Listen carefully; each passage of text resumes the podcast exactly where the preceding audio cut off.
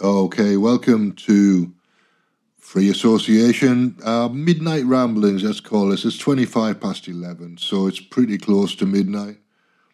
And I am going to be rambling a little bit. But I've just posted a documentary called Cold Blooded, which is uh, Bryan Ardis talking about uh, the use of venoms uh, by the CIA and potentially as biological weapons. And he makes a good case, he makes quite a good case for venom being part of the rollout of the COVID 19 psychological operation and uh, biological terrorism project, whatever you want to call it. Certainly not a certainly not a virus. There might have been a I don't I don't think there was a virus in there. There might have been a man-made virus in there, but I don't think viruses exist in nature. So I don't think it was a natural virus at all. I don't really even think there was a man-made virus in there, but there could have been. You can get if you can get the same effect from shellfish venom, felt shellfish toxins, or cobra venom. So I, I really don't know what's going on, but I'm po- I posted the documentary because it's interesting and it's another perspective. And the people who are who are potentially doing this believe in the things that they're doing. So they believe that viruses exist. They believe that it's necessary to do what they're doing in terms of depopulation. They believe that we're overpopulated and the planet's going to be completely neutralized basically if they don't depopulate.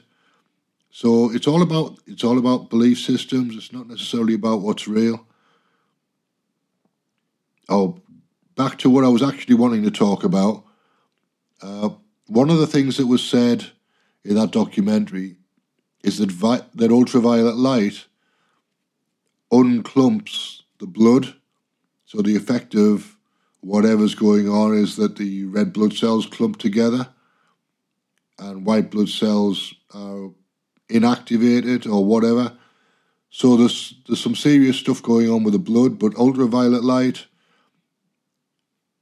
unclumps the blood, so it's it's undoing the effects of whatever's going on. And one of the things I've learned recently this week is that ultraviolet light stimulates DMT. So I'm thinking that it's it's the stimulation of the DMT that then produces a physiological effect in the blood that does what it does to the red blood cells. And the other thing that I'm thinking, and this is my hypothesis, I don't have any evidence for it yet, but it's possible.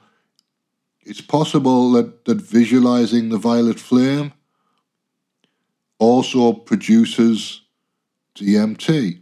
It certainly has a, a powerful effect, and it's doing something physiological because there's a physical response to it at some at some level. So what I'm thinking is that the violet flame meditation stimulates your body's natural production of DMT, and that might also have the same physiological effect as ultraviolet light, where it's declumping your blood cells. It's doing something to the blood in a positive way rather than a negative way. So, what I'm saying is the violet flame could be a cure for vaccine damage.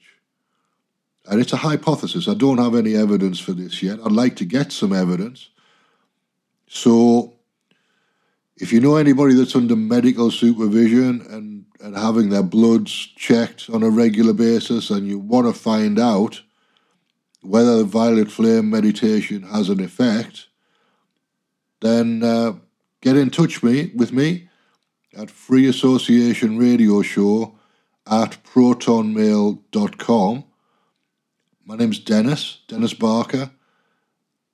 Uh, we can set up a, a meditation every day if you want to. You know, I'll I'll set up a Zoom meeting or something. I'll have to I'll have to charge expenses for it, but I'm not going to ask for a huge. Well, I'm not asked for anything really in terms of profit, but I need to cover my expenses, which will be a Zoom meeting and my food for the day, and my rent. So I'll I'll put together a pricing structure based on that. Daily rent plus my food, which will be about fifteen pounds, I think, plus whatever it costs me for a Zoom meeting, divided by twenty if we're doing twenty meetings a month,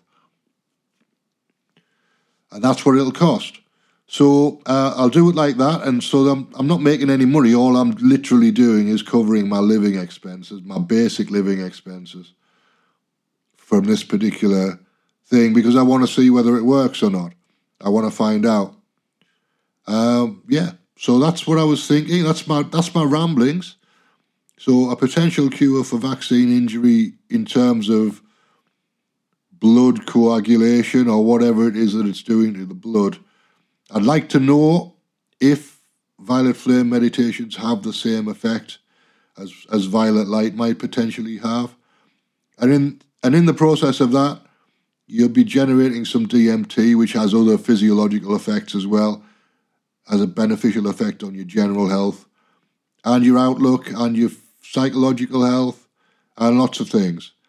So this is this is alchemy for vaccine injuries, basically. That's what I'm saying. Violet flame is an alchemical process. So that, that's what I'm saying. This is this is this is alchemical. It's an alchemical cure for a vaccine injury. That's what I'm proposing. All right, that's it for now. I'm going to go to sleep because my brain's working at a thousand miles an hour. I'm probably going to end up jumping on and doing another one of these before midnight, I would think. But that's it for now. Uh, reach out if you want to do a, a meditation. If you're interested, let me know.